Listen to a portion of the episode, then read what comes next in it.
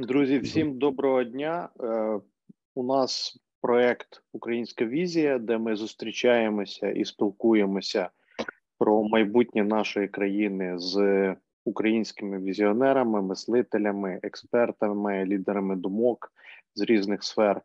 Для нас е, дуже важливо в кінці кінців кристалізувати бачення, що ми все таки хочемо будувати ту ціну, яку зараз платить Україна в війні проти загарбницької Росії, вона надзвичайно велика, і ми не можемо допустити того, щоб черговий раз ми не справилися з нашим домашнім завданням. Саме тому ідея нашого проекту це поспілкуватися про таке цілісне бачення, що ж таке Україна через 10, 20, 30 років з людьми з різних сфер, не лише з бізнесу, не лише з політики, і так далі. І сьогодні у нас в гостях е, дуже активний, системний, послідовний, я би сказав, е, громадський діяч, перш за все, тому що Валерій в мене асоціюється не з підприємництвом, хоча він є підприємець, не мабуть, як викладач, хоча він багато викладає, виступає, а перш за все, як дуже системний, наполегливий громадський діяч, який постійно а, породжує, організовує дуже багато ініціатив, а, збирає людей і думає про майбутнє країни. Валерій, дуже дякую, що знайшов час, приєднався до нашої розмови. І дякую я хотів би запрошення. Да, я хотів би розпочати з того, щоб ти познайомив нас, глядачів, з собою як з особистістю, не як з тими всіма ролями, якими я перерахував, а хто ти як е, особистість, е, чого ти прагнеш, куди ти живеш, що тебе мотивує? І чому? Ну, власне, все таки почну з е, соціальних ролей, тому що вони визначають значною мірою Е, я підприємець давно з 92-го року, е, тобто у мене за спиною більше 30 років підприємництва, і е, не дивно, що відчуваю себе якраз передусім підприємцем, хоча я розумію, що е, можуть бути різні асоціації. Е, і, е, звичайно, я передусім, е, як підприємець, мрію про багату країну. Е, починаючи з Майдану, е, я кілька років присвятив роботі в різних командах реформ і здобув певний досвід того, е, наскільки е, складно і важко робляться соціальні е, культурні державні зміни. Цей досвід разом з досвідом корпоративних трансформацій, досвід державних суспільних трансформацій, власне, і допоміг мені побудувати ту картинку, яку в мене зараз в голові. Водночас, е, як е, автор кількох книжок, е, я звичайно живу в тих моделях, в тих системах координат, які задані цими книжками. Одна з цих книжок це книга про еволюцію мислення і менеджменту. Це те, що я викладаю в бізнес-школах. А інша це двотомник бесід про стратегію. Оформлених є такі собі притчі давнього китайського майстра. Ще одна книга, е, де я виступаю як упорядник разом з Владиславом Рожкованом. Це збірка есеїв про те, яку Україну ми хочемо побудувати. Це вже ближче до відповіді на твоє запитання. І звичайно, що в різні час в різні е, часи свого життя я е, мріяв про різне і різного прагнув. Якщо говорити про останній рік, то останній рік у мене загалом лише одне прагнення: це прагнення того, щоб Російська імперія. Е, припинили існувати як імперія, е, деколонізувалася і таким чином е, розпалася чи реформувалася на низку національних держав, і через це назавжди припинила становити загрозу для України. Тому що якщо Росія збережеться як імперія, вона буде становити загрозу для України і завтра, і через 5 років, і через покоління, і через два покоління. Ну і звичайно, після того як ми здобудемо перемогу, дуже важливо здобути мир, не щоб не стало так, як кажуть, е, виграти війну, програти мир. Дуже важливо, щоб українська перемога означала піднесення України на новий щебель розвитку. Це моя е, мрія уже після того, як Росія розпадеться. бо демонтаж деколонізація Росії є передумовою для того, щоб Україна почувалася в безпеці, а значить, отримала ресурси для того, щоб стати успішною. Е, дякую, Валерій. Я думаю, що ми до питання Росії ще повернемось. Я хочу зараз поговорити про те, в чому ти, я би сказав, дуже сильний, да? чим ти постійно займаєшся. Це все-таки конструювання а, візії, бачення, там, сценаріїв і так далі. От е, скажи, я дуже з багатьма спілкуюся людьми, і в нас є постійно дискусія. Я кажу, що нам важливо намагатися дивитися подалі, мати картинку там на 20-30 років вперед. Тому що деякі соціальні процеси ми не можемо реалізувати за 5 років, за 10 років. А якщо ми не будемо бачити цю дальню картинку, нам складно буде на щось орієнтуватись. На що мені багато хто відповідає, більшість, що це не потрібно робити, це складно, це неможливо, все змінюється. Ми не знаємо, що буде завтра. Ми не знаємо, як artificial intelligence вплине. Яке в тебе бачення, який в тебе підхід до конструювання візії? От яким критеріям має відповідати візія країни, наприклад, України? Як би ти це робив, або як ти це робиш? Ну, я би почав все таки з передумов. Е, візьмемо типового підприємця, який інвестує з нормальним, е, я би сказав, е, рівнем прибутковості 15%. ROI 15%, Return on Investment, означає, що принаймні на 6-7 років треба розуміти, що далі буде. Бо інакше який сенс інвестувати, якщо ти не знаєш, що далі буде. Візьмемо більші проекти, складніші, які інвестуються з рівнем прибутковості 10% це для Європи було б дуже непогано. Е, в Україні багато хто вважає, що це замало, але звичайно, що ми так чи інакше будемо наближатися до меншої ризикованості, а значить і меншої прибутковості, але на більшій базі, на більших обсягах. Е, якщо у нас рої 10%, мусимо на 10 років передивитися. Якщо ми інвестуємо в великий інфраструктурний або енергетичний проєкт, е, ми інвестуємо по суті на 15 на 20 років вперед. Причому навіть якщо ми інвестуємо з рою 10%, нам треба не на 10 років вперед подивитися, а на 20 років вперед подивитися. Тому що за 10 років ми тільки повернемо інвестиції, і ще 10 років ми будемо заробляти прибуток для е, інвесторів. Отже, будь-який підприємець, який займається чимось складнішим, е, ніж е, купив три яблука, помив, продав три яблука, як у відомому анекдоті, мусить е, хоча б трошечки іноді, хоча б раз на рік, дивитися вперед. Е, ми знаємо, скільки компаній в Україні і у світі е, провалилося, е, скільки світових компаній з відомими іменами, скільки українських компаній, моїх друзів, партнерів, товаришів провалилося тому, що не дивилося вперед, не дивилося на соціальні зрушення, на технологічні зрушення, на інші важливі фактори, які показують нам майбутнє. І оце небажання дивитися вперед, це якась е, дуже е, питома українська вада, яка, е, скоріш за все, вкорінена там, де вкорінені наші соціальні всі травми. Якщо ти будеш дуже довго думати про те, що буде попереду, ти не зможеш бути вижити зараз, а вижити зараз є найголовніше. Не сміши Господа Бога, розказуючи йому про свої плани, і це розповідають підприємці, і це кажуть підприємці, які беруть гроші в інвесторів для того, щоб побудувати складні дорогі інвестиційні проекти. Е, з одного боку, е, наше бажання мати заможну і квітучу Україну, а з іншого боку, наші соціальні травми минулого, які кажуть: не думай про майбутнє, живи в теперішньому, не плануй, не гніви Бога своїми планами і так далі. Я тут бачу величезно розрив. І цей розрив мені нагадує про те, що ті самі е, стереотипи, установки і упередження, які зберегли українців як народ е, протягом всіх століть нашої бездержавності і е, наших соціальних травм, зараз якраз і стають на заваді тому, щоб побудувати ту Україну, про яку ми мріємо.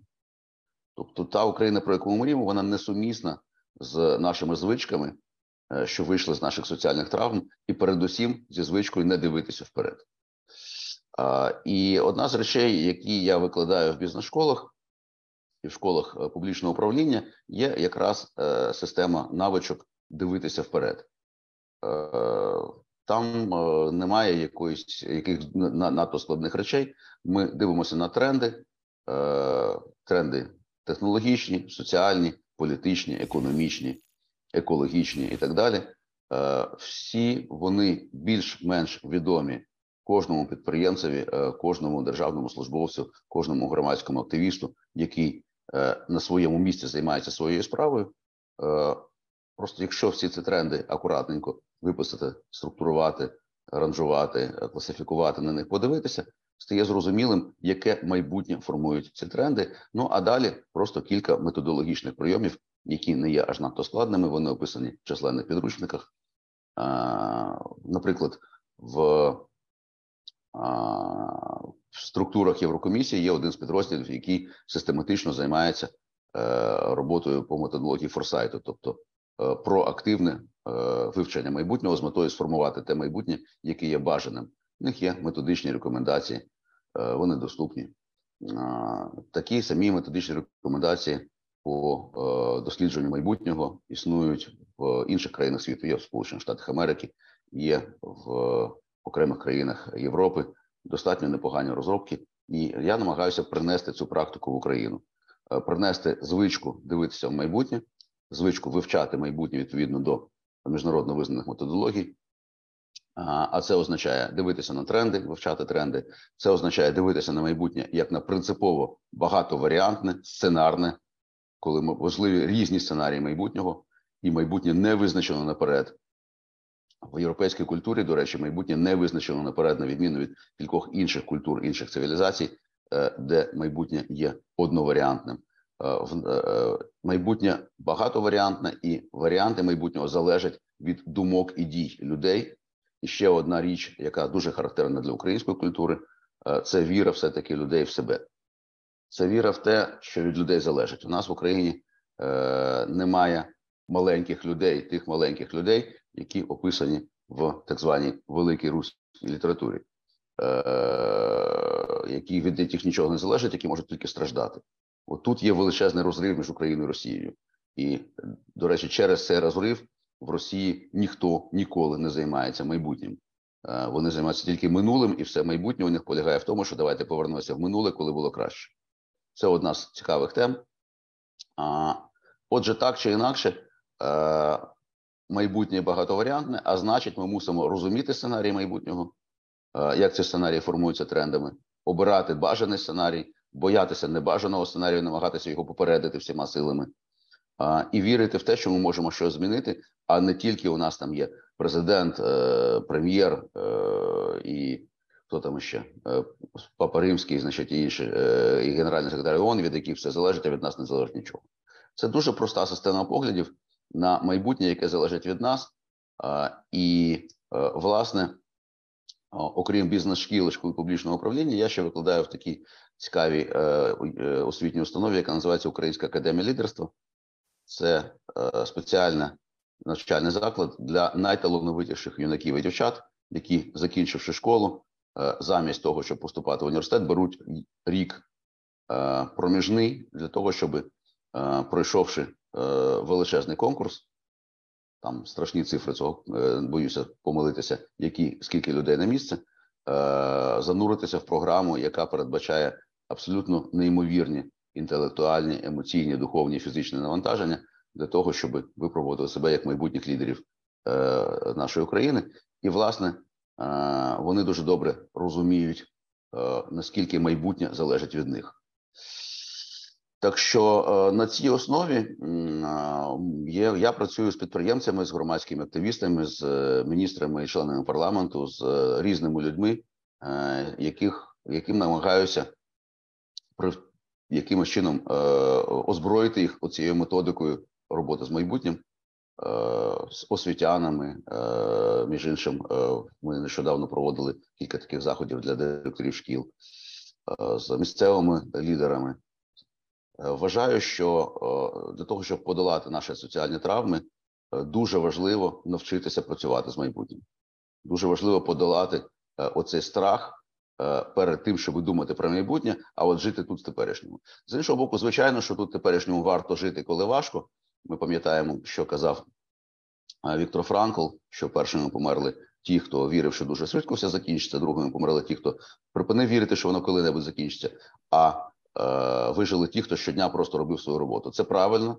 Е, Треба приділяти теперішньому достатньо уваги. Навіть є е, певна духовна школа, яка називається mindfulness, усвідомленість. Е, цьому вчать, е, цьому можна навчитися, як жити в теперішньому, не обминаючи теперішнє. Але так само, як минуле, варте нашої уваги, ми мусимо вивчати історію, брати з неї уроки, бо інакше ми будемо безкінечно ходити по колу.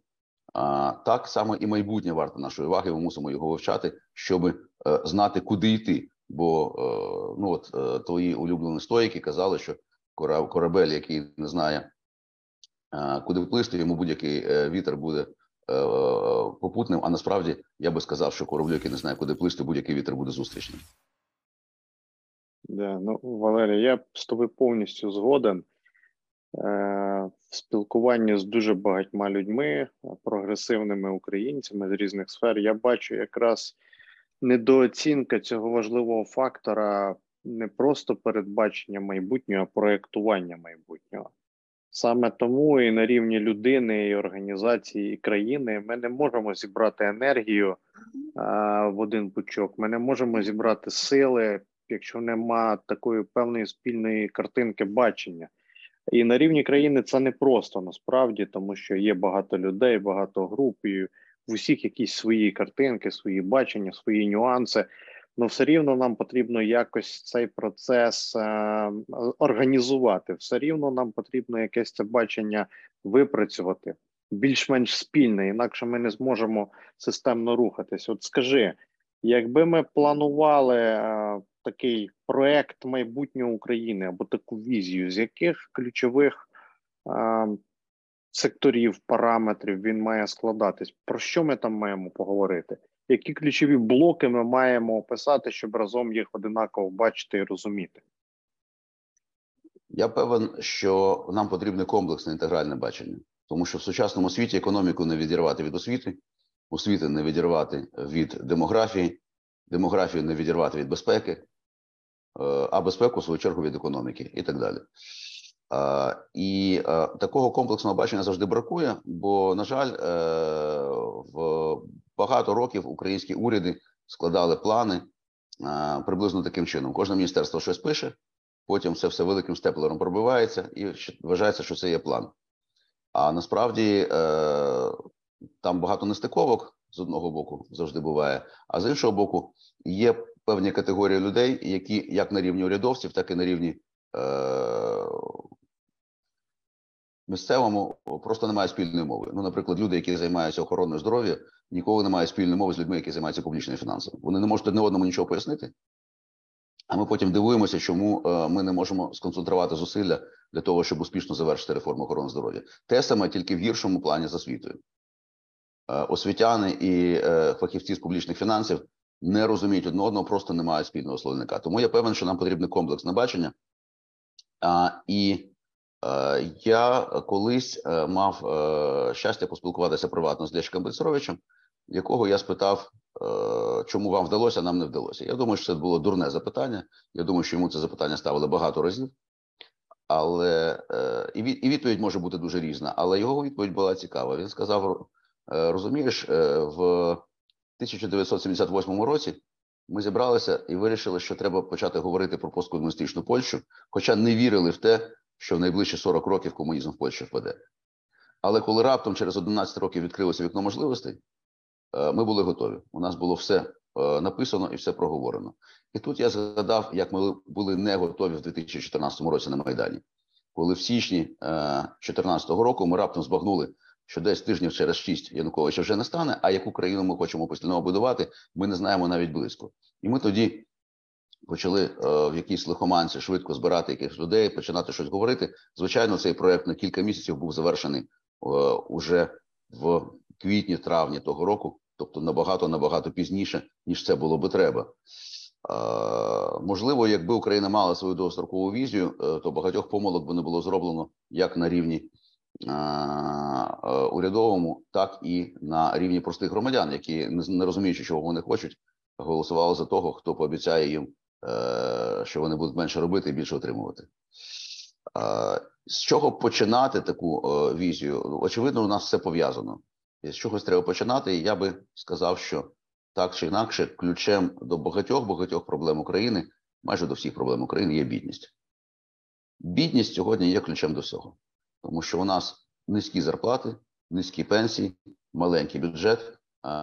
Якщо би Україна зростала зараз це в підприємницьких колах, ця ідея дуже популярна, е, і я вважаю, її треба просто винести на е, гасло е, на сьогоднішній день всього українського народу, і уряду, і парламенту, і підприємців, і всіх громадян.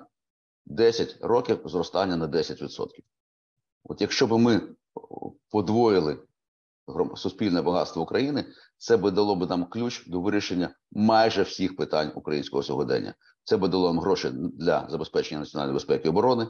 Це би суттєво змінило ситуацію в освіті, в охороні здоров'я, збільшило б рівень зарплат, Е, збільшило б рівень пенсій, е, е, дало би достатньо підстав повернутися тим людям, хто виїхав, і не виїхати тим, хто хотів, хто хто хто, хто планує виїхати, і створило би величезну кількість можливостей для різних людей в усіх сферах. Я вже не говорю про те, що ми могли би нормально фінансувати просування України в світі, українську дипломатію, культуру і так далі, для того, щоб продовжувати залишатися в фокусі світової уваги вже після того, як війна закінчиться, залишиться тільки в історії. От мені здається, що ключем зараз до всіх проблем України є прискорене і тривале економічне зростання. А, що для цього треба? Будь-які підприємці це знають. Для того потрібно верховенство права, економічна свобода і безпека. На жаль, у нас немає ні першого, ні другого, ні третього. Якщо в брак безпеки е, це провина е, російських агресорів, то відсутність верховенства права і економічної свободи це наша власна вада, е, питомо українська, і тут ніхто нам не винен, окрім нас самих. І що можуть робити підприємці? Очевидно, підприємці можуть об'єднуватися для того, щоб системно і жорстко просувати свою точку зору про необхідність прискореного тривалого економічного зростання, подолання бідності в Україні. Що можуть робити громадяни, які не є підприємцями, громадяни, які е, просто щодня виконують свою роботу, вони так само можуть працювати. Вони принаймні можуть подолати в собі самих залишки е, всього того, чим нам з дитинства е, напхали голову в радянському союзі. Я маю на увазі комунізм, соціалізм, патерналізм, тобто віра в те, що хтось прийде і допоможе. Діріжизм, тобто віра в те, що головний в економіці це держава, а підприємець це невідомо хто, і треба краще би його не було. Е, колоніалізм, тобто віра в те, що десь є старший брат, який нам е, розкаже, як правильно жити, а ми самі не знаємо. І багато інших речей. Причому, якщо ми думаємо, що нове покоління позбавлено цих вад, нічого подібного, це все передається у спадок. От, е, Не генетично, очевидно, а на кухні. Е, і нове покоління, яке ніколи не бачило Радянського Союзу, е, має в голові ті самі хибні погляди, які і люди старшого покоління. Кожна людина має сама в собі передусім подолати оці от залишки Радянського Союзу, які я назвав, і багато інших ізмів, які нам вклали в голову. І це буде величезний внесок кожної конкретної людини, тому що ну за себе самого чи за себе саму кожен з нас і кожна з нас точно відповідає. От ну і звичайно, гуртуватися, гуртуватися для того, щоб а, просувати і пояснювати нашу точку зору. Сергію. Да, я, я тобі дякую. Це зараз ми підійшли до таких, я би сказав, це знаєш, е, серце кощія, да? ключових моментів, які зіграють важливу роль або не зіграють. Е, ми е, розуміємо, що, скоріш за все, після того, як ми правильно переможемо в твоїй формулі миру, ми будемо з одного боку мати дуже потужні глобальні можливості, яких ніколи не було в Україні за дуже багато часу.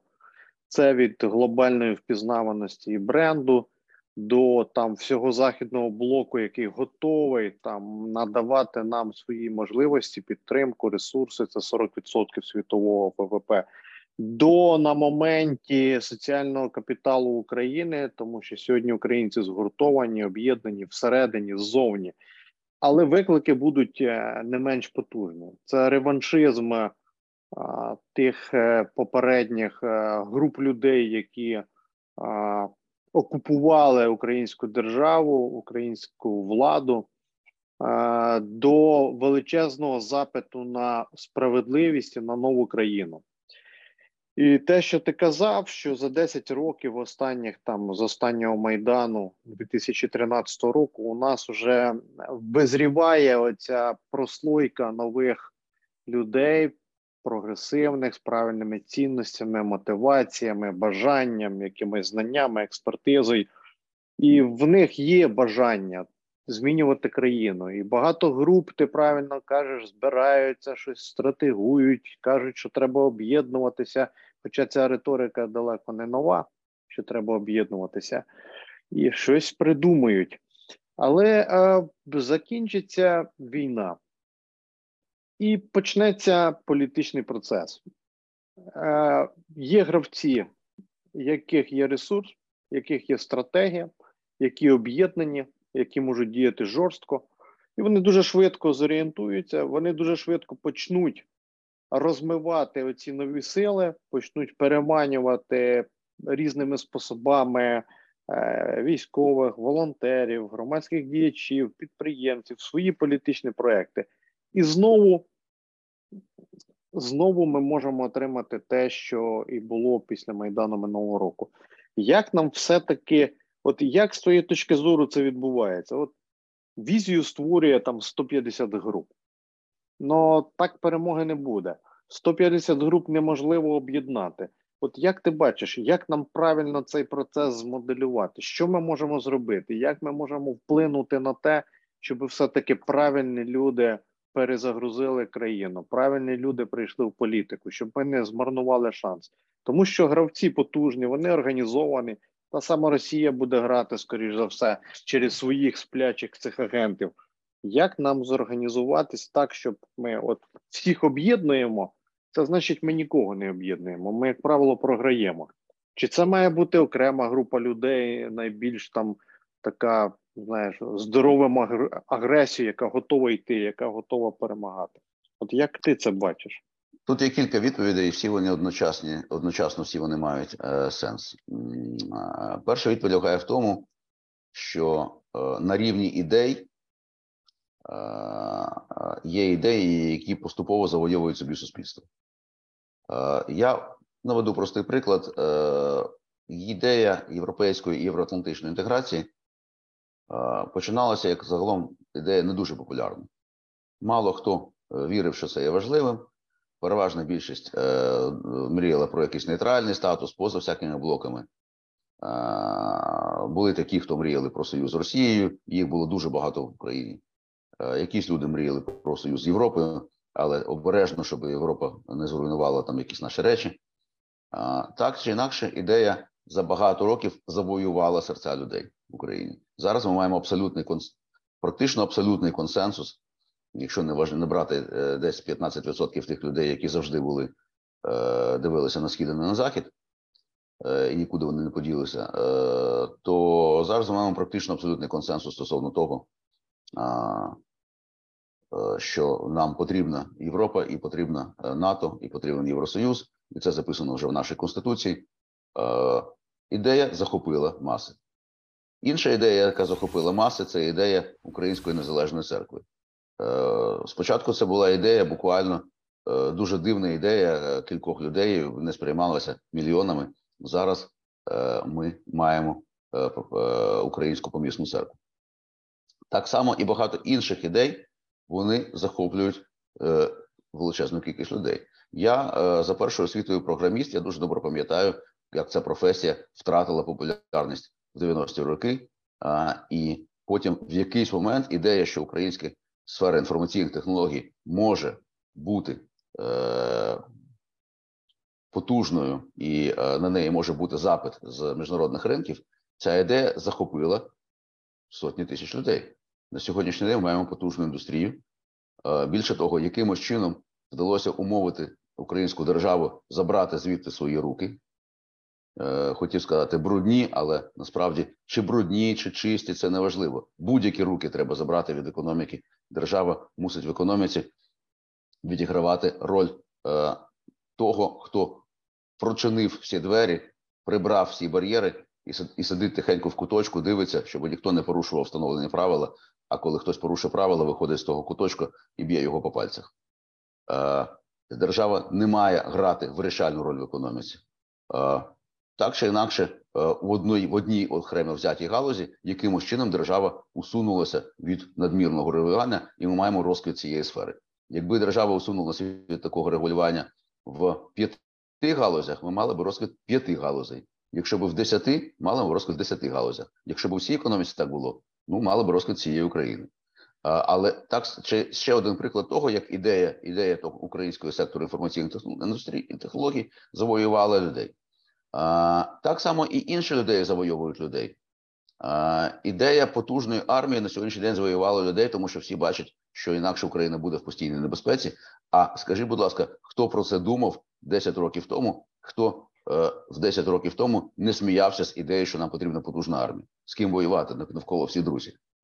А так само і інші ідеї, якщо їх постійно повторювати, роз'яснювати, е, обговорювати, дискутувати стосовно них, вони захоплюють людей. Е, подивіться на просту ідею е, свободи земельного ринку для того, щоб фермери могли купувати землю і вкладатися в неї, збільшувати її продуктивність і знали, що їхні права захищені. А на що в будь-який момент вони можуть бути зметені подихом наступного вітру чи там наступного якогось адміністратора. Ця ідея також е, дуже важко давалася, захопила людей. І інші ідеї так само захоплюють людей. І е, я певен, що повторення і обговорення дискусії стосовно ключових ідей зможуть зробити так, щоб е, потрібні нам ідеї поширилися в суспільстві. Так чи інакше, оці десятки і сотні груп, про які ти кажеш, між ними потрібен діалог.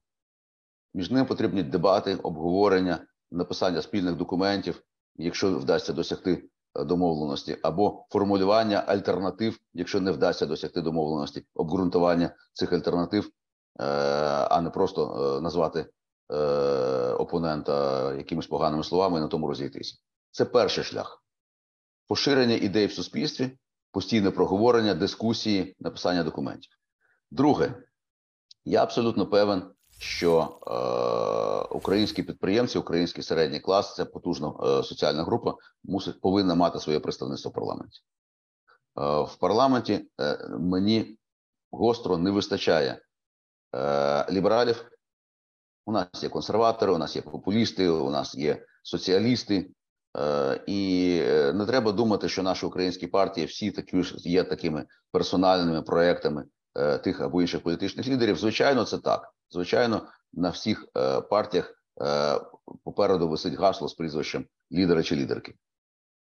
Але водночас на сьогоднішній день в українському парламенті партії вже є значною мірою ідеологічними, незважаючи на те, що вони є лідерськими і часом навіть створеними на одні вибори політичними проектами.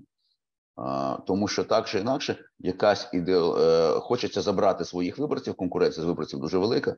Вона буде збільшуватися, тому що е, багато людей після е, перемоги підуть в політику, захочуть впливати і надалі на долю України. Ми побачимо величезну кількість людей професійних, непрофесійних, відповідальних, безвідповідальних, правих, лівих, чесних, порядних, непорядних, всіляких, які підуть в політику після перемоги, тому що війна величезна випробування, і воно збільшує запит на оновлення політичного класу. І от між поміж тими всіма консерваторами, популістами, соціалістами і е, російськими агентами мені гостро не вистачає е, партії лібералів, партії людей, які е, будуть виступати за збільшення свобод і за права людини. Очевидно, це не буде парламентська більшість. Не може бути парламентська більшість лібералів в країні, де лібералізм не популярний. Але за даними соціології. Е, десь приблизно 15% людей в Україні підтримують цю ідеологію справи свободи. А значить, така партія може брати ну хай на 15, може 9-10% в парламенті, і значить, бути дуже важливим важливою частиною парламентського обговорення, бути важливою частиною майбутньої парламентської коаліції і впливати. Це друга моя відповідь. Третя моя відповідь полягає в тому, що е, коли сформується парламентська коаліція, а вона якимось чином сформується з популістів, консерваторів, е, хотілося б, щоб лібералів, е, можливо, там ще когось. Ми пам'ятаємо коаліцію, яка склалася після виборів 2014 року. З кого тільки вона не складалася. От. Там і соціалісти в неї входили, е, і, і, і, і антисоціалісти, всі, хто завгодно. Так чи інакше, нам знадобляться фахівці вищого гатунку, поки що вищого класу, для того, щоб втілити відповідні зміни. Ми не зможемо без кращих людей на державній службі е, втілити ті зміни, про які мріє суспільство. Неважливо, про які зміни мріє суспільство. Можливо, суспільство бажає чогось е, такого, чого ми з тобою, а можливо, воно бажає чогось протилежного. Але так чи інакше, для того, щоб щось втілити, потрібні люди, які будуть це робити. Це не можуть бути випадкові люди. Це не можуть бути люди, які все життя провели на державній службі і нічого не зробили. Це не можуть бути люди, яких набрали за оголошеннями е, з вулиці, які ніколи не працювали, і так далі. Е, це мають бути, і я вірю, що е, найкращими людьми для реформ в державі є е, колишні е, є люди з бізнесу, власники бізнесів, топ-менеджери, люди з досвідом корпоративних змін, люди, які робили зміни е, на рівні великих компаній, на рівні цілих галузей. Такі люди мають досвід, і такі люди можуть робити зміни в країні. Я пам'ятаю, в 2014 році, коли я просував цю ідею, тоді була ідея восени формування першого, тоді це називалося перший професійний уряд. Нам говорили, як ви можете. Люди з бізнесу не можуть працювати в уряді. Це абсолютно інший світогляд. Е, що сталося насправді? Якщо дивитися з вершини, наприклад, 16-го чи 18-го року, коли можна було підбивати перші підсумки, ми побачили, що найкращими реформаторами були люди, які перед тим мали величезний досвід бізнесу, тому що бізнес в Україні обігнав державну службу десь років на 30 по культурі управління.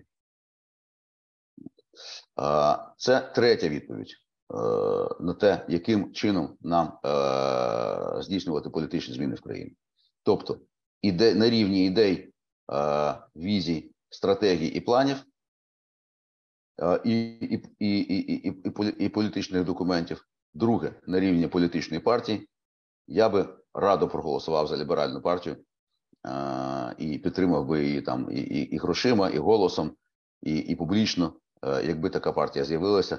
На жаль кілька спроб, які були в українській політичній історії новітній, е, створити політліберальну партію. Вони через різні причини не сталися е, або були невдалими, е, або провальними. І ці спроби так само добре вивчені, можна ці помилки не повторювати. І третє, це те, що колись я називав атакою важкої бригади. Атака важкої бригади це один із мемів британської літератури е, в середині 19 століття е, в Кримській війні. Е, Британія втратила цілу кавалерійську бригаду. Це була атака легкої бригади, коли невелич спорівняно невелика кількість людей пішла в атаку без підкріплення, без розвитки, без е, підтримки, е, без е, спеціального озброєння і так далі. І так далі, і зазнала поразки. Для британців це був шок, і про це написали поеми багато британських е, авторів. І, і зараз кожен британський школяр знає ці історії. Але водночас той самий день була атака важкої бригади. Вели більшою кількістю людей, озброєних, навчених, підготовлених з розвиткою, з підтримкою, з артилерією і так далі. так далі. Ця атака була успішною. От е, перший похід реформаторів в 14-15 роках е, для того, щоб робити реформи, це була атака легкої бригади. Е, потім, вже з е, час президентства Володимира Зеленського, у нас була повторна атака легкої бригади, але ще легшої ніж перша, ще легшої ніж в 2014 році, і ще е, менш підтриманою, в тому числі і суспільством. А нам потрібна атака важкої бригади. Нам потрібно, грубо кажучи, дві тисячі людей, які прийдуть на державну службу. Хай вони прийдуть лише на два роки, хай вони прийдуть на півтора роки, для того, щоб сконцентровано, сконсолідовано зробити необхідні зміни От е, ніхто з них е, не матиме великої слави, як не мають слави ті реформатори, які зробили необхідні для країни речі в 14, 15, 19 роках. Е, всім їм е, плюють у спину, але е, вони сильно просунули країну на кілька кроків вперед в ті порівняно короткі періоди часу при двох попередніх президентах, при нинішньому і попередньому президенті, коли реальні реформи робилися. Дякую, Валерій. Скажи, будь ласка, цих умовно 2-3 тисячі людей, півтори тисячі людей, два-три роки. На чому вони повинні фокусуватися на цих два роки? Що вони всі повинні робити? Які ключові пріоритети? Як зробити так, щоб оцю гідру багатоголову повідрубати ці голови і народити нового бажано не дракончика, а якусь нормальну тваринку, яка все-таки буде ефективною для країни? А, Чи можливо це за два роки? і, і що треба робити? Усунути бар'єри е, для розвитку за два роки можливо. Запустити економічне зростання, високе і тривале економічне зростання. Ще раз, це може бути гасло 10 років по 10, е, на 10%.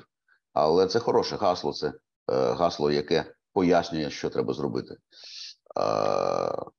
Якщо це буде не 10 років по 10%, а 12 років по 8%, окей, нема проблем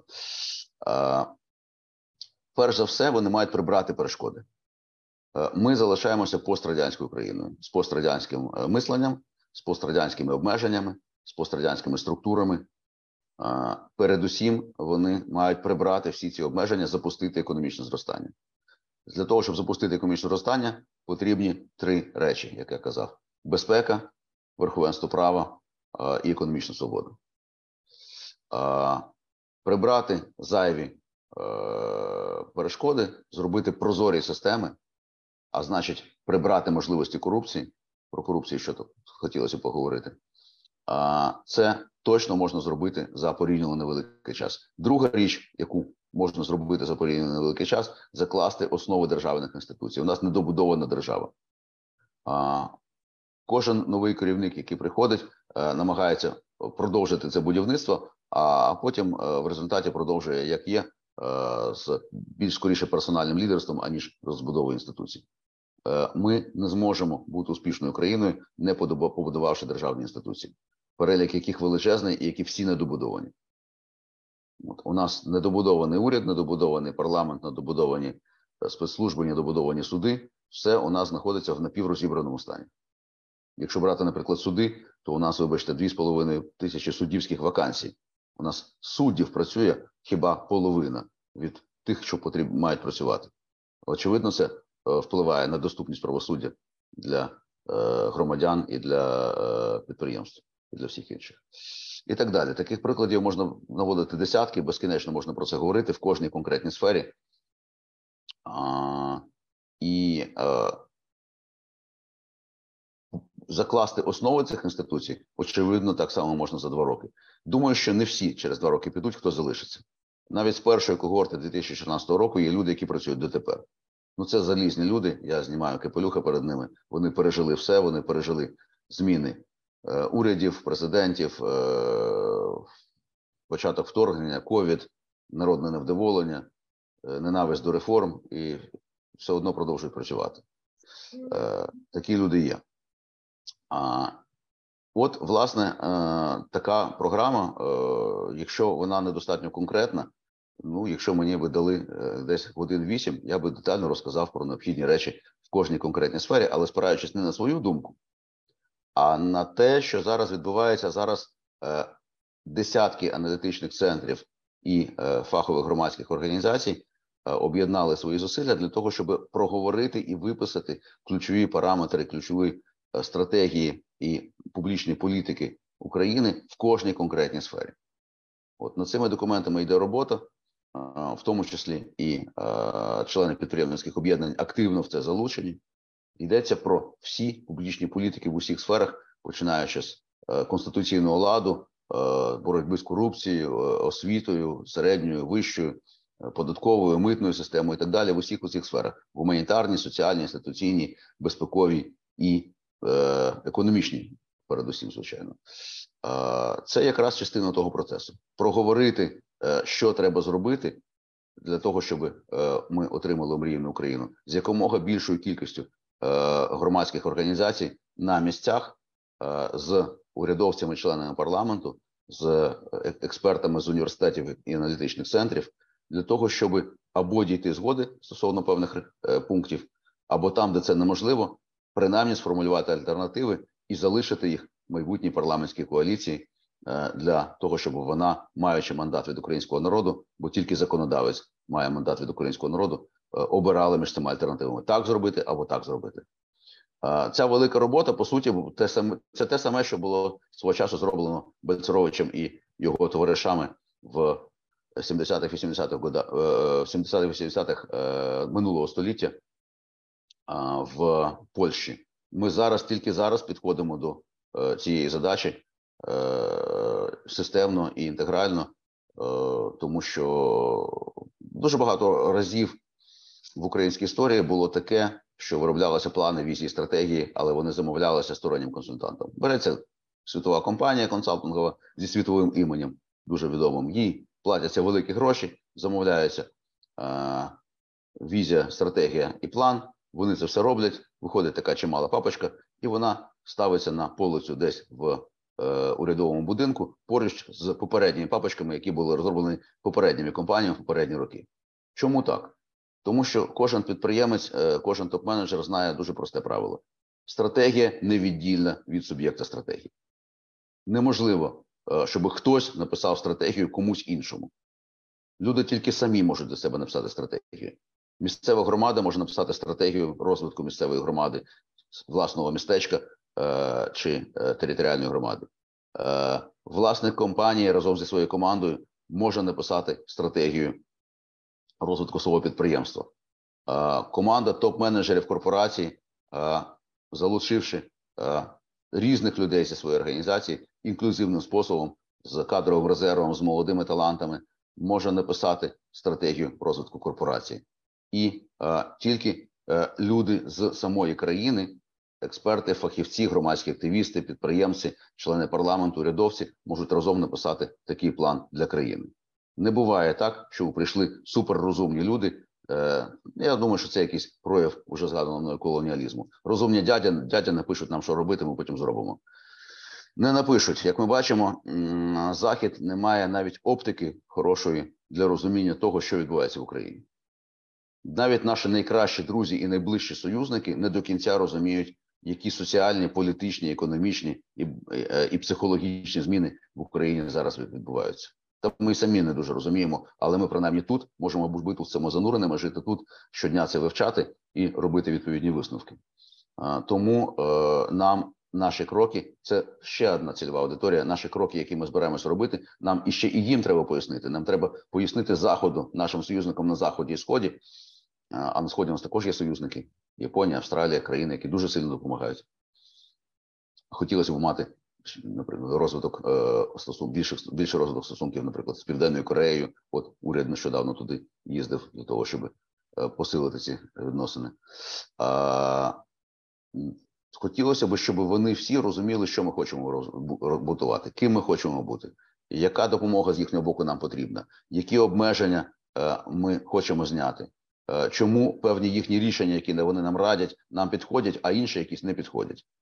Е, це дуже важливий момент, без нього неможливо бути відвертими в е, стосунках з е, партнерами. І головне в стосунках з партнерами це знов таки принцип із бізнесу. Головне не брехати і не обманювати, бо потім е, нічого не буде. Потім потім ми назавжди залишимося брехунами і е, шахраями. Е, на жаль, Україна дуже часто бере на себе зобов'язання по реформах перед партнерами міжнародними і не виконує їх. Не виконує, не виконує, не виконує. Це прикладів, коли щось було е, зроблено так, як обіцялося, їх набагато менше, ніж прикладів, коли взяли гроші і обманули. І це також створює певний е, присмак і певне тло для наших відносин з е, міжнародними партнерами. От, Сергію. Да, ти знаєш, повністю з тобою згоден з тим, що е, Для того, щоб вибудовувати відносини, для того, щоб використовувати переваги глобального світу або глобальних партнерів, нам треба мати свою позицію, свої пріоритети, свої інтереси. Тоді партнерам буде зрозуміло, що ми за сутність, куди ми йдемо і як з нами мати справу. Інше е, для того, щоб кудись інтегруватися, кооперуватися. Ми зараз інтегруємось на захід. Е, ну, ми можемо також, е, інтегруючись, перетворитися на таку собі колонію, не маючи якогось свого бачення, своєї суб'єктності і так далі. У мене два останніх питання буде. Хоча з тобою, як ти сказав, можна говорити годинами, а наскільки ти глибокий в усіх цих важливих питаннях для нас. Як е, От якщо подивитися на Україну крізь призму війни, на соціальну тканину України, що ти бачиш? Які цінності домінують і вони в плюс, і на них потрібно вибудовувати е, подальшу країну? А які цінності або особливості, паттерни культурні е, також домінують, але скоріш за все, їх треба якось е, менше використовувати? От От що що ти бачиш, дивлячись на країну? Що би ти виділив важливого з цих цінностей, паттернів культурних, ментальних, на яких нам далі потрібно будувати країну? Ну, я би зупинився на двох речах: на тому, що завжди було питоме, і на тому, що зараз з'явилося. Питомі цінності вони очевидні всім. І загалом, до речі, я вважаю, що е, придумати національну ідею неможливо. Це все одно, що е, винайти Америку. Не можна винайти Америку. Можна відкрити Америку там, де вона знаходиться, і вона там перебувала задовго до того, як е, комусь спало на думку е, її відкрити. Е, Так само і можна е, відкрити новий елемент таблиці Менделєєва, але не можна його винайти. Не можна придумати значить, то, чого не існує, не існує в природі. Е, Національна ідея це те, що завжди існує в суспільній свідомості, тому, що називається колективно уявлене, а насправді все навколо нас, що не можна помацати, є колективно уявленим, тому що е, державні інституції є колективним уявленим. От ми уявляємо, що ми український народ, ми уявляємо, що є українська держава. От це ж колективне уявлення, яке ми всі між собою поділяємо. Е, Так само, до речі, SEO Club є колективним уявленим. Тобто є група людей, які уявляють що є такий клуб, що вони є його членами, і це для них велика цінність. і Вони туди ходять для того, щоб е, певними речами займатися, які клуб е, підтримує, розвиває, фінансує і просуває. Е, це також колективно уявлене. Е, суд це колективне уявлення. Люди йдуть туди, знаючи, що там сидить якась людина, яка е, дасть їм відповідь на їхні запитання. Шлюб є колективним уявленням. Двоє йдуть в спеціальний будинок, де якась спеціальна людина спеціально одягнена проказує над ними якісь слова, а інша людина записує їх в якусь книжку, і вони вірять, і всі їхні родичі вірять, що тепер їхній статус помінявся. Ми живемо в безкінечній системі колективних уявлених, а, і а, е, те, що там перебуває, можна це відкрити, можна це дізнатися, бо воно там є, але не можна туди нічого засунути. Ми не можемо винайти національну ідею або винайти українські цінності. Українські цінності вони є і були і будуть.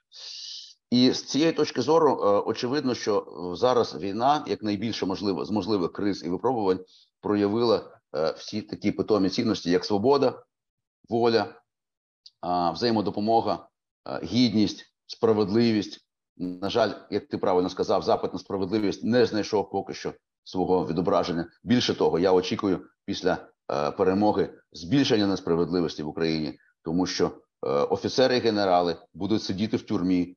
Е, за ухвалені ними рішення е, через те, що хтось загинув або втрачено було військове майно. Е, ті державні службовці, які сьогодні забезпечують виживання України і її перемогу, будуть сидіти в тюрмі для того, щоб озброїти армію і врятувати країну. Вони порушували всі правила. Волонтери будуть сидіти в тюрмі, тому що вони порушували всі можливі правила для того, щоб швидко доставити людям на на фронті на нулі те, що їм потрібно а корупціонери не будуть сидіти в тюрмі. От е, а і так і от запит на справедливість буде через те е, набагато більший ніж зараз. І оце мене трошки страшить. Бо якщо запит на справедливість не не, не знайде е, відповіді, то ну можуть бути не дуже приємні речі. А, Справедливість, гідність, самозарадність взаємовиручка, взаємодопомога, воля, свобода, почуття гумору не остання річ. Е, також важлива штука, про це можна було б окремо поговорити. Це спільна дія, це ті речі, які це ті цінності, це ті чесноти, навколо яких об'єднується суспільство. І українська мрія, вона як і будь-який мрія будь-якого іншого народу, який живе на фронтирі, а українці живуть на фронтирі, так само як на фронтирі сформувалася американська культура. Вона дуже схожа. От садок вишневий коло хати, це ж нікуди це ж усіх людей в голові. Це ж нікуди не подінеться. Пройде мене 100 років, а а, це залишиться в голові кожної людини. От е, тому, що українці е, з одного боку індивідуалісти, а з іншого боку, здатні на дуже сильні, потужні горизонтальні мережеві зв'язки.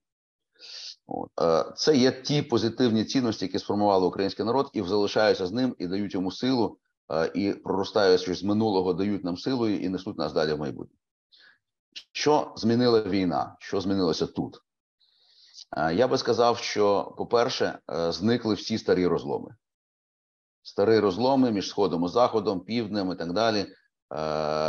Те, що нас роз'єднувало, те, що давало поживу нашим ворогам, які хотіли нас роз'єднати, воно зникло, тому що зараз соціологи бачать єдність цієї країни в усіх ключових питаннях українського життя, починаючи з війни і перемоги, і закінчуючи тим, що треба робити після перемоги А, дуже сильно проявилися ці питомі цінності, вже втілилися в життя. От ці горизонтальні мережі вони по суті врятували країну. Величезна життєстійкість, життєстійкість, те, що англійською називається resilience, е, держави, бізнесу, спіль е, місцевих громад е, і, врешті, суспільства в цілому, воно дуже сильно проявилося. Тобто, всі наші найкращі риси проявилися під час війни, і це є дуже добре і трошки навіть дивно, тому що війна дуже часто проявляє найгірші риси в людях. У нас сталося навпаки. Чому? Можливо, тому що це війна на виживання, можливо, тому що це війна справедлива, е, можливо, тому що це війна за незалежність. Е, бо ми бачимо, наприклад, що та сама війна проявила в наших ворогах їхні найгірші риси яких вони навіть собі не відчували, а війна це проявила все. От. Причому це стосується не лише тих, хто вчиняє вчиня, е, воєнні злочини, а й тих людей, які вважали себе високими інтелектуалами. А зараз ми бачимо, що вони не високі, не інтелектуали, не демократи, не ліберали, і загалом е, такі самі, е, хоч вони і супротивники Путіна, але по суті такі самі путіністи.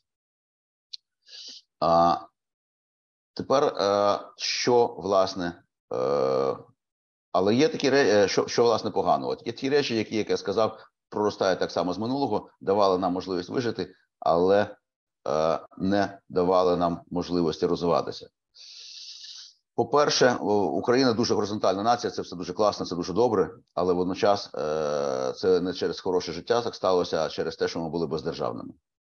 А тепер держава є, значить, її треба будувати недовіра до держави, небажання мати справу з державою, е, небажання розбудовувати державу витрачати на це свої сили, і увагу, здоров'я, час. Е, це є річ, яка е, є постійною проблемою в Україні.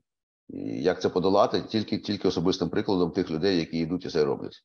Неважливо, чи це вони отримують конкретний мандат, мандат, наприклад, на посаді на якійсь державній, чи просто як громадські активісти, як волонтери витрачають свій час на державу. Але без е, десятків тисяч людей, які роблять це на рівні на, на, на рівні національному, і сотень тисяч людей, які роблять це на рівні місцевих громад, ми просто не побудуємо державу. Е, і от е, оце от наше е, традиційне прислів'я моя хата з краю, якого дуже по різному інтерпретують. Хтось у вкрай, негативному стилі, хтось навпаки у позитивному стилі. Е, варіанти є, ви їх знаєте, не буду їх повторювати. Е, нам потрібно нарешті е, позбутися е, цього мислення. Наша хата завжди в центрі. Наша моя хата завжди в центрі моєї громади, моя хата завжди в центрі моєї країни. Е, що би не сталося, це це все е, я я перебуваю в центрі подій і включений в ці події. Інша важлива річ це залишки патерналізму. Залишки патерналізму так чи інакше трансформуються. Раніше люди вірили, що держава їм дасть що вони хочуть. Потім в 14-15 роках ми побачили другий патерналізм, коли люди кажуть: ну я розумію, що держава мені нічого не дасть, але прийдуть волонтери, і вони мені дадуть. Хоча волонтери це такі самі люди, просто активніші, просто які взяли на себе відповідальність за щось більше. Зараз ми бачимо третій патерналізм. Ну я розумію, що волонтери вже, виснажилися, держава не спроможна, а от прийде захід і нам все дасть. Тобто завжди є чарівник на блакитному вертольоті, який прилетить і всім дасть морозиво. От з цим треба завершувати. І тут так само війна, хоч і є е, величезним стражданням, вона трошечки зрушила е, проблему, тому що величезна кількість людей вперше взяла на себе відповідальність, ну принаймні за своє власне життя, а ще за життя свого кота, сусіда і так далі. І так далі. І вперше величезна кількість людей виїхала за межі своєї області. Дуже у нас в Україні дуже маленька мобільність. У нас дуже багато людей нікуди не їздило. Так що друга така річ це патерналізм. І дуже важлива річ, е, яку нам треба подолати, це погляд на світ як на гру з нульовою сумою, як на гру виграш-програш. Як, як преферанс. Да? Всі грали в преферанс. Хтось виграв, хтось програв. Скільки було, стільки залишилося сумарно. Нічого не стало більше, нікуди нічого не поділося. Тут хочеться згадати митрополита Андрея Шептицького, який між двома світовими війнами в Галичині, маючи величезний соціальний капітал, авторитети, мережу парафіяльних священників, систематично насаджував мислення виграш-виграш. Люди, ми можемо разом. Ми можемо зробити так, щоб і тобі стало краще, і мені стало краще. Про це книга е, Мирослава Мироновича, відомого українського правозахисника, колишнього дисидента, е, зараз одного з керівників Українського католицького університету, е, так називається е, митрополит Андрей Шептицький принцип позитивної суми. А протягом цілого покоління, насаджуючи розуміння виграш-виграш, він змінив е, е, абсолютно злиденний забутий Богом край на достатньо квітучий. Прийшли більшовики в 39-му році і загалом е, здивувалися, як люди можуть так добре жити. Ну, якщо правда бути чесними, то причин було дві: Галичина розквітла е, через мислення виграш-виграш, а тим часом. Е, Подніпрянська Україна, наприклад, занепала через через е, голодомор і колективізацію і комунізм. Так що оце от мислення виграш-виграш, воно характерно на сьогоднішній день за дуже оптимістичними оцінками для 20% українців. Песимісти скоріше кажуть про 15 чи навіть менше. А це означає, що? А це означає, що підприємець це погана людина, тому що неможливо виграш-виграш. Ті люди, які вірять у виграш-програш у гри з нульовою сумою, вони впевнені, що підприємець це людина, яка забрала гроші у багатьох людей. А багатий підприємець це підприємець, який забрав багато грошей у багатьох людей. От. Вони збіднили, він е, таким чином розбагатів. От. А, І е, гроші можна тільки забрати в когось іншого, щоб в тебе було менше, а в нього біль, е, більше, а в нього було менше. Е, У нас не менше 80% населення ставляться до підприємництва вкрай негативно, хоча саме підприємство дає їм робочі місця, дає їм, е, грубо кажучи, наливає каву, е, е, перераховує гроші на картку і випікає для них хлібчик, який вони їдять. От е, от ця, от це, це, це, що таке? Це залишки Радянського Союзу. Але водночас не лише Радянського Союзу, це залишки, по суті, того мислення е, колоніального, яке у нас існувало сотнями років коли всі знали, що не можна е, чесним трудом розбагатіти, бо якщо там ти розбагатіш чесним трудом, то тебе е, з держави з тобою чужа щось зробить, а якщо держава не зробить, то сусіди тобі підпалять е, стодолу. От. Е, От звідки це взялося? Да? Значить, е, І це одна з тих речей, які треба які треба подолати. От мені здається, що е, е, старе гасло геть від Москви Е, його треба розширити. Ми під ним розуміємо подолання е, імперської культури, подолання колоніалізму. А а я би туди додав би все те, що Радянський Союз, будучи імперією, яка е, систематично е, перевиховувала нас у своєму ключі, е, напхав туди в нашу голову додатково. От, Тому що як каже Ярослав Грицак, нам не повезло скількох і в, і в тому, що нас колонізувала Російська імперія, не якась інша, більш прогресивний, в тому, що нас е, насадили комунізм, а не якусь іншу більш прогресивну ідеологію. От. Е, ми так чи інакше е, опинилися от, е, в е, достатньо, можна сказати, за європейськими мірками, найгірших умовах, які тільки може бути. Але водночас е, не треба забувати, що український народ сформувався на фронтирі, сформувався, як каже історик Сергій Громенко, на мультифронтирі, тобто на одночасно кількох фронтирах між е, е, лісостеповою цивілізацією хліборобів е, і степом е, кочівників е, і лісом, болотяним лісом е, збирачів мисливців на східні, е, північному сході. Зрозуміло, хто мається на увазі. От. Е, саме тому українські казки і російські казки так відрізняються, тому що українські казки про тяжку працю, яка винагороджується, а російські казки е, про е, шов, шов і знайшов, підстрелив, знайшов, спіймав, раптом розбагатів і так далі. Так далі. Це психологія мисливців збирачів, які не мають причинно слідкового зв'язку між тим, що вони вкладають, і тим, що вони отримують.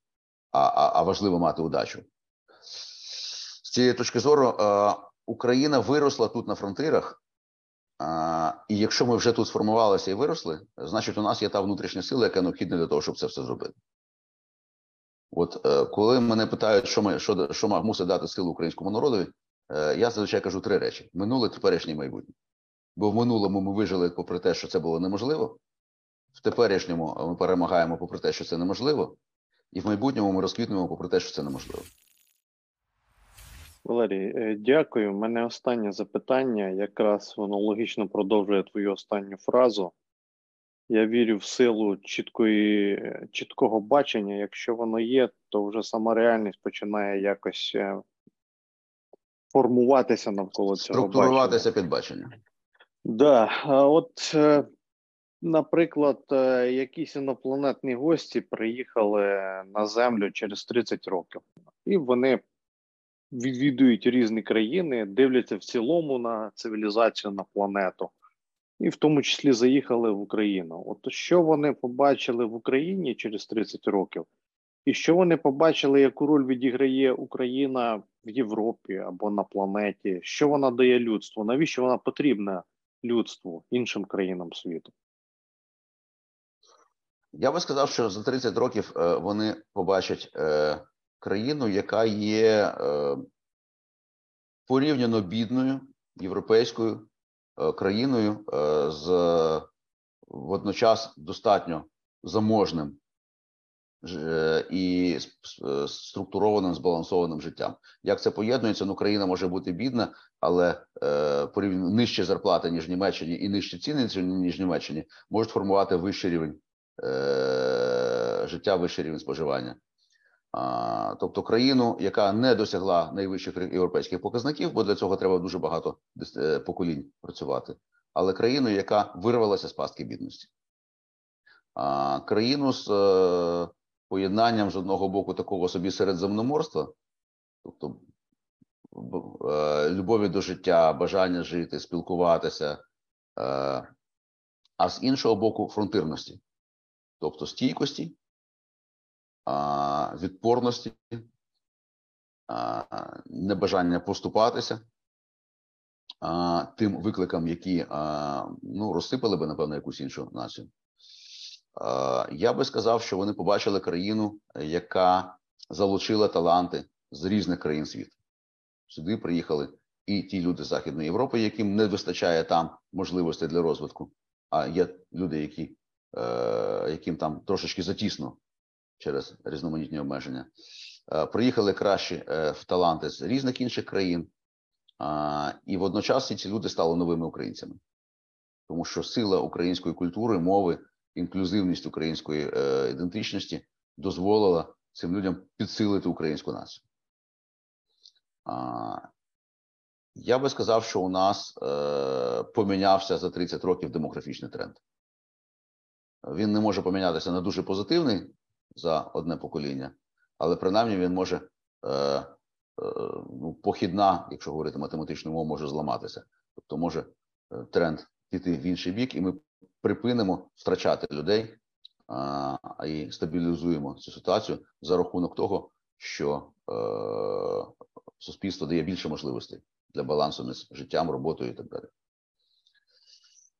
Я би сказав, що ми маємо достатньо потужну армію з одного боку, а з іншого боку, маємо дуже хороші політичні і торговельні стосунки з трьома десятками держав, які утворилися на теренах колишньої Російської імперії.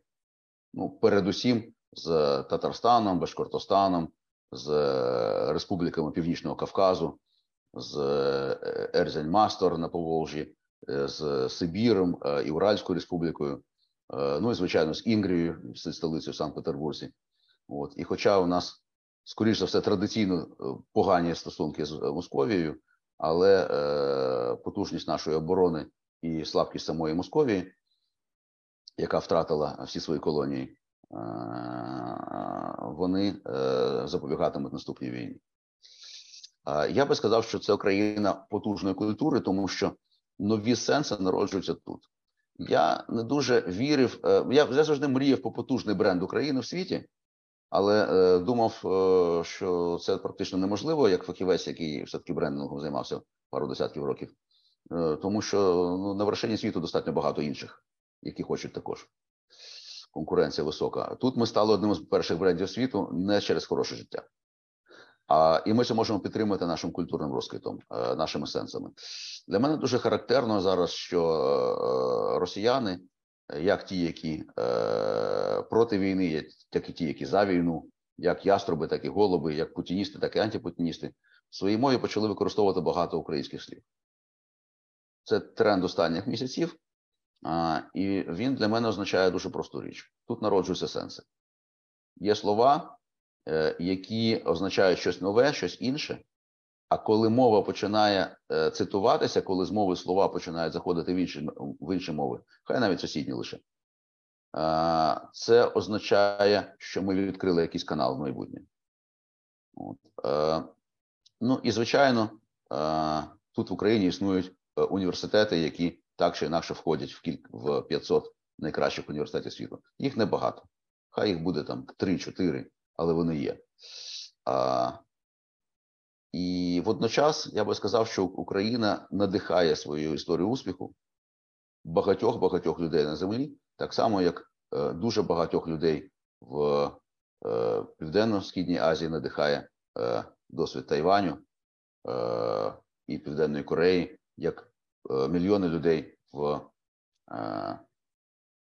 Латинській Америці надихає досвід Колумбії і Коста-Ріки, як так само в інших регіонах є країни, досвід яких надихає. Досвід боротьби за свободу, досвід перемоги надихає. Ми живемо в традиційних архетипах, в традиційних наративах. Всі легенди вони справдилися у нас. Давід і Галіаф це про нас. 300 спартанців це про нас. Вільні люди проти імперії зла в десятках різних варіантів від зоряних воєн до дюни. Це про нас. Ми живемо в цих легендах, ми творимо ці легенди, і через ці легенди, через покоління, ми стаємо тим місцем, де легенди народжувалися.